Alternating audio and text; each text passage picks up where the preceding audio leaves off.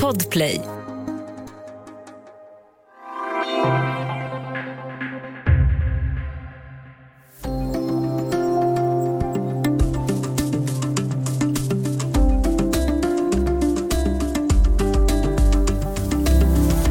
Medan riksrätten mot Donald Trump pågår i senaten håller president Joe Biden låg profil. Han är förstås inte sysslolös utan i färd med att sjösätta sin egen dagordning. Förra veckan höll Biden ett första utrikespolitiskt linjetal där han berättade något om sina visioner för USAs roll i världen. När det gäller Ryssland var Biden tydlig. Det är slut med att smöra för Putin. Välkommen till Studio DN. Jag heter Sanna Thorén Björling.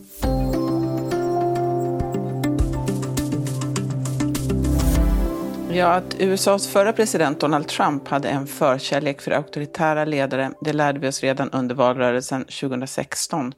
Rysslands president Vladimir Putin intog då något av en särställning. Med Joe Biden i Vita huset kan Ryssland vänta sig en annan attityd. Men Biden, han balanserar ju också mellan att pressa på för att markera mot Putins metoder och trots allt bibehålla någon slags samtalsklimat. Om USA och Ryssland ska vi prata idag med DNs utrikeskommentator Mikael Winiarski. Välkommen! Tackar, hej! Ja, Trump var ju lite eh, speciell, men ända sedan eh, kalla krigets slut har ju många amerikanska presidenter ändå försökt förbättra relationerna med Ryssland. Biden har ju lite av en tuffare ton. Nu ska amerikanska bombplan placeras i Norge för att snabbt kunna markera mot rysk aggression i Arktis och så. Är det det här som Biden försöker göra nu, är det någon slags ny Rysslandspolitik som vi ser? Ja, det tror jag. Det är ju så att alla tidigare presidenter som du nämnde här har ju försökt, fast det har ju varit i väldigt olika situationer. Eh, tyvärr ofta med ganska nedslående resultat att försöka förbättra de här. Jag menar redan George Bush den gamle som tillträdde, det här är ju, nu pratar vi om jättelänge sedan, det var när Berlinmuren föll och Sovjet kollapsade. Då försökte han in i det sista stödja den sista Sovjetledaren, Gorbatjov. Sen kom Bill Clinton som tillträdde 93. Han hade det lite enklare eftersom Jeltsin var medgörlig. Ryssland var försvagat och man var redo att släppa Östeuropa, Centraleuropa och Moskva gick ju till och med med på att de släpptes in i NATO. Då fanns det förhoppningar om dessutom att Ryssland snart skulle bli en demokrati och en rättsstat som liknade någon slags väst, västerland. Sen kom George W Bush och han, när han tillträdde då satt redan Putin i Kreml och, och han trodde då, Bush trodde att han kunde blicka in i Putins själ. Det gick ju inget vidare. Några år senare invaderade Ryssland Georgien och USA kunde inte stoppa det. Barack Obama sen kom turen till. 2009 tillträdde han. Han hoppades på en reset, en omstart med Ryssland. Det blev inget av med det heller. Istället invaderade Ryssland Ukraina, kapade åt sig en del av landets territorium. Inte heller där gjorde USA något, eller kunde göra något. Sen kom turen till Donald Trump. Och jag vet inte vad som, ingen vet riktigt varför, men han har varit obegripligt undergiven i förhållande till Putin. Kanske hade Ryssland någon hållhake eller så var det någon slags ta tanke Trump hade att på det viset skulle det bli jättebra relationer. Och nu, när, nu är det Biden då. Han går ju ut hårt men det är, det är väldigt svårt att säga hur det här kommer utspela sig här framöver de närmaste kommande åren. Mm. Det är, precis, vi ska höra lite grann vad Biden sa om just Ryssland förra veckan. I made it clear to President Putin in a manner very different from my predecessor that the days of the United States rolling over in the face of Russia's aggressive actions, interfering with our elections, cyber attacks, poisoning its citizens are over. We will not hesitate to raise the cost on Russia and defend our vital interest and our people. Ja, det här var ju eh, ord och inga visor. Vet man någonting om hur Putin reagerar på sånt här? Han, är, han håller ju pokerface. Han är ju inte glad. Men eh, han visar, hans attityd utåt är att det här är Rysslands inre angelägenheter. Jag menar hur, hur de behandlar sina oppositionella och slår ner sina demo, demonstranter och så. Eh, Putin är ju allergisk, det, det vet man ju sedan gammalt, mot när man som Biden börjar tala om demokrati och mänskliga rättigheter. Det är han ju inte riktigt van vid att en amerikansk president gör. även Obama låg ju lite lågt med det där. Putin ville tala om annat, så här, stormakter emellan. Det är den relationen han vill ha. Mm. Biden och Putin har ju träffats eh, i Moskva för eh, tio år sedan någonting. 2009 redan så eh, hade ju Biden, då gav han ju också uttryck för just den här mer positiva bilden. Han har verkligen svängt där. Vi ska bara höra hur det lät i München 2009. The last few years have seen a dangerous drift in relations between Russia and the members of our alliance. It's time to paraphrase President Obama, it's time to press the reset button and to revisit the many areas where we can and should be working together with Russia. Det känns verkligen länge sedan. Eh, vad tror du, Micke, vad tror du är det som har fått Biden att ändra sig? Är det sådana saker som kriget i Ukraina eller är det eh, vad Trump gjorde, att markera en, en annan eh, hållning? Det är väl en kombination av eh, Trumps fyra år eh, och hans egna åtta år i Vita huset förstås, som inte ledde till något gott. Det blev ju det slutade ju, sluttampen blev det just av Obama-Biden-administrationen inträffade just Ukraina, eh, invasionen och kriget där som fortfarande pågår faktiskt. Den ryska ockupationen av en del av ett självständigt grannland. Eh, men det är klart att Putin har ju också, Putin har ju också utvecklats, om man säger så. Han har ju, eh, åtminstone sedan 2004-2005 så, här, så har han ju, när, när de invaderade Georgien, så såg, så såg han ju ut, framställde han sig som en person som ville ha en integration med väst. Eh, men hur uppriktigt det var då, det vet man ju inte riktigt. Mm. Eh, det, under Trump så, så, avlövade man ju State Department, alltså utrikesdepartementet i USA. Och det var många som slutade och så. Eh, men man har ju också läst om att det finns ju många tjänstemän, både på för, eh, utrikesdepartementet och försvarsdepartementet, Pentagon och så, som har fortsatt eh, göra mm, lite grann business as usual. Eh, hur, I vilken grad skulle du säga att eh, Rysslandspolitiken i USA förändra, verkligen förändrades konkret under Trump? Eller har, är det mycket som har pågått som vanligt under ytan? Ja, men det har, alltså, man kan väl säga, jag vet inte hur stor inverkan de här eh, stackars tjänstemännen, UD-tjänstemännen i, på State Department, att, att de blev ner, nergraderade och förnedrade av Trump, hur, hur, stor roll det har spelat och hur mycket de har kunnat jobba vidare. Det avgörande tror jag att, alltså i stort sett så blev ju, fortsatte ju relationerna vara djupfrysta mellan Ryssland och USA. Trump försökte öppna upp, han smickrade Putin. Han ville helst göra slut på sanktionerna angående Ukraina så att det skulle kunna just bli business as usual med Moskva. Men han blev, det som stoppade honom var nog inte UD-tjänstemännen så mycket som den här eh, kongressen framförallt som körde, sitt egen, som körde sina egna sanktioner. Och eh, plus att en del av republikanerna som i övrigt var väldigt Trump-trogna ändå höll fast vid en del av de här konservativa eh, kalla krigsfeelingen inom sitt parti. Och det, var, det, det gjorde att Trump inte kunde... Och plus naturligtvis att Trump satt under den här Rysslandsutredningen och på det viset blev lite handikappad när det gällde att öppna upp mot Just. Ryssland. Vi eh, ska alldeles strax prata lite mer om eh, relationerna mellan USA och Ryssland.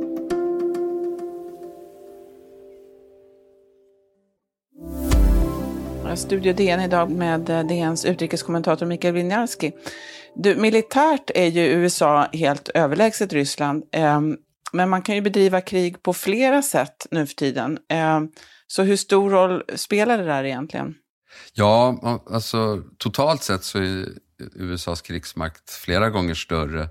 Men eh, om man säger om, i balansen mellan de här två, just i stormaktsbalansen tror jag inte det spelar så stor roll för att de är ju princip jämbördiga när det gäller strategiska kärnvapen båda två kan ju tillintetgöra varandra flera gånger om, om det skulle bli kärnvapenkrig. Mm. Men på konkreta regionala platser, där, där handlar det om hur man använder vapnen. Eh, till exempel i Ukraina eller Syrien, då använde ju Ryssland relativt begränsade insatser och fick enorma övertag, i alla fall taktiskt där, på de här områdena.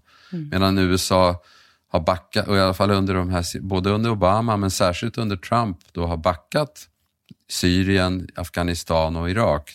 Jag, jag, förstår att du också tänker på andra former av krigföring, alltså cyberkrig och, och propagandakrig och, och, och, och hackande och sådana där saker. Ja, precis.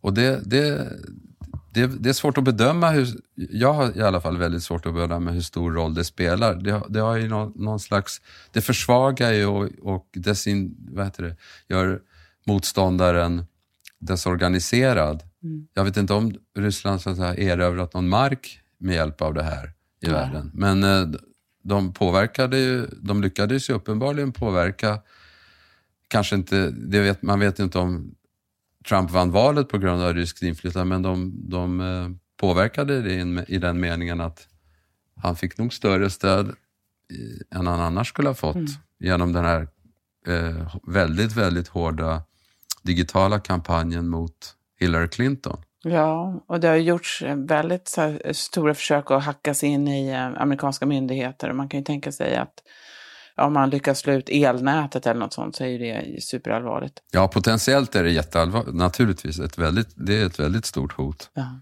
Eh, hur viktigt är det då att man i sista sekund lyckades förlänga det här New Start-avtalet med fem år? Det är alltså ett avtal om strategiska kärnvapen som eh, hade löpt ut annars den 5 februari men som nu är, har förlängts. Är det viktigt? Ja, det, det, det, det tror väl de flesta bedömare att det, det är väldigt viktigt. Det, det, det är det sista existerande avtalet mellan Ryssland och USA om strategiska kärnvapen. Och, så det är klart att det skulle vara, göra världen mycket mer osäker om det plötsligt inte fanns någon sån begränsning. De får ju ha bara ett, upp till ett visst antal eh, utplacerade kärnstridsspetsar, alltså 1500 var, om jag minns rätt. Eh, nu har de, nu har de ju liksom frist på fem år till att förhandla, fortsätta förhandla och se framåt och eventuellt dra in Kina där. Trump ville ju dra in Kina i det, men det, Kina var inte minsta intresserade. De ville väl, de ville ha fria händer och hinna ikapp USA och Ryssland när det gäller kärnvapenkapacitet. Just det. Eh, det finns ju många saker som påverkar relationerna. En sak är just som du också nämnde, där Mellanöstern. Där är ju både USA och Ryssland eh, inblandade eh, i stora konflikter, mer eller mindre i, eh, aktiva. Syrien och Iran och sådär. Eh, hur, hur viktig är utvecklingen där för relationerna mellan USA och Ryssland? Alltså där har ju eh, Ryssland har ju gått framåt väldigt starkt där med hjälp av sin allians med eh, den syriska regimen och med Iran. Så att nu har de ju fått, fått militär på plats för första gången på otroligt länge i Mellanöstern. Medan USA dragit sig bort och är nästan borta från just den området. Och Biden, han, jag tror att han, precis som Trump så tror jag Biden egentligen vill dra bort USAs militärt från Mellanöstern. Han, är, han har en hel del att kompensera. 2003 så städade han kriget i Irak. Det har han sen beklagat. Eh, och eh, sen eh, under Obamas tid så var han ju med och drog in USA i ett nytt krig i Libyen. Så att jag tror att han, han är, jag tror att han är på Trumps linje i den meningen att han tänker inte starta några nya krig i Mellanöstern åtminstone. Och så dessutom så har Antony Blinken, som är den nya utrikesministern, har ju sagt att USA, eller markerat åtminstone på flera sätt, att USAs prioritet ska styras över mot Asien och Stilla havsregionen. Och det, och det beror ju på att det är där Kina är som mest aktiv och som mest hotfullt mot USAs allierade i området. Det var ju lite det som Obama ville göra också. Han pratade om det, mm. och, eh, försökte, men då, Skillnaden mellan Obama och Biden tror jag att Biden är mer intresserad och mer fäst vid eh, vad som pågår i Europa. Mm. Obama var inte särskilt intresserad av Europa. Just det. Biden har pratat mycket om att just att återupprätta starkare allianser och så, inte minst med Europa. Men, jo, precis. Han har, han, han, har ju, han har ju stoppat den här amerikanska truppreträtten från Tyskland. Så att. Eh, vad heter, jag tänkte vi skulle bara bita oss fast lite grann i Ryssland och prata om den andra sidan där. Det finns ju frågor då som man samtidigt vill, gärna vill och kan samarbeta och brukar kunna samarbeta kring. Eh, vetenskapsmän till exempel emellan brukar ju kunna fortsätta jobba ihop. Eh, man kan ju tänka sig eh, kampen mot pandemin och även klimatförändringarna och så. Hur går, vet man något om hur det där kommer att gå? Är det en svår balansgång för Biden det här? Alltså, det, jag kan bara på rak arm komma på ett område där de fortfarande samarbetar väldigt nära. Det är ju rymden, mm. även om det pågår konkurrens där också. Men just den internationella rymdstationen. Det är väl fortfarande så att USA, även om de har börjat skjuta upp någon ny raket här med astronauter, så är de fortfarande i stort sett beroende av det ryska eh, vad det nu heter, Sojus såna här uh, kapslar ska skjutas upp eh, till rymdstationen. Och eh, det är väl ett exempel. Vaccinet, ja, där, där pågår det väl, eh, det är väl också någon konkurrensläge där. Jag har inte, jag har inte sett att just Europa överväger ju nu att plocka in det här ryska eh, Sputnik-vaccinet, men USA har inte hört någonting liknande. Klimatet, där tror jag absolut det det kommer vara en sån fråga. Särskilt som Ryssland på senare tid har markerat att man tar den frågan på allvar. Precis på samma sätt som, kanske inte i lika hög grad, men åt, man går åt samma håll i alla fall som USA gör nu i och med Bidens tillträde. Där är det lite spännande just med Arktis som är ett väldigt känsligt område där Ryssland eh, markerar starkt också, eh, inte minst mm. militärt också. Du, om vi bara knyter ihop lite grann där vi började, hur, vad kommer du att titta efter framöver? Vad, hur, hur tror du till exempel att USA kommer att reagera om demonstrationerna i Ryssland fortsätter och kanske blir mer våldsamma? Eh, och så. Vad, vad blir spännande här? Ja, alltså en, en en bakgrundsfaktor som inte gynnar som inte gynnar eh, Biden, det är ju det vad som, har hänt, vad som hände i, utanför Kap, eller i Kapitolium då för några veckor sedan. Och eh, eh att den amerikanska skinande eh, staden på den, här, på den här kullen, den är inte lika skinande längre. Den amerikanska demokratin är, har ju blivit rätt så solkad på sista tiden. Så att det där Eh, Biden kommer naturligtvis fortsätta att framhålla, han har ju sagt att han inte kommer acceptera fortsatt eh, repression mot oppositionella i Ryssland på det viset som Putin ägnar sig åt. Men vad, vad kan han göra? Jag, menar, jag tror att Putin, från ryskt håll så kommer man nog reagera som att man kommer ligga lågt men med andra politiska initiativ ett tag tills det här, och så får man se vad den här turbulensen med, kring Navalny vart den tar vägen, om den nu någon, om den gör det, eller om den kommer fortsätta att trappas upp. Putin har i alla fall markerat att han inte tänker backa för den här kritiken, varken från USA eller EU. Så att, eh, jag menar, de, han sitter där med världens mest politiska fånge, så det är en explosiv situation. Men han, jag tror att han vill försöka eh, vänta ut den här situationen innan han tar några nya initiativ i förhållande till Biden. Väldigt spännande. Tack ska du ha, Mikael Winjarski, DNs utrikeskommentator. Tack. Ljudillustrationer för, står C-SPAN och Reuters för. Studio DN görs för Podplay av producent Sabina Marmelakai, exekutiv producent Augustin Erba, ljudtekniker Patrik Miesenberger och teknik Oliver Bergman, Bauer Media. Jag heter Sanna Thorén Björling.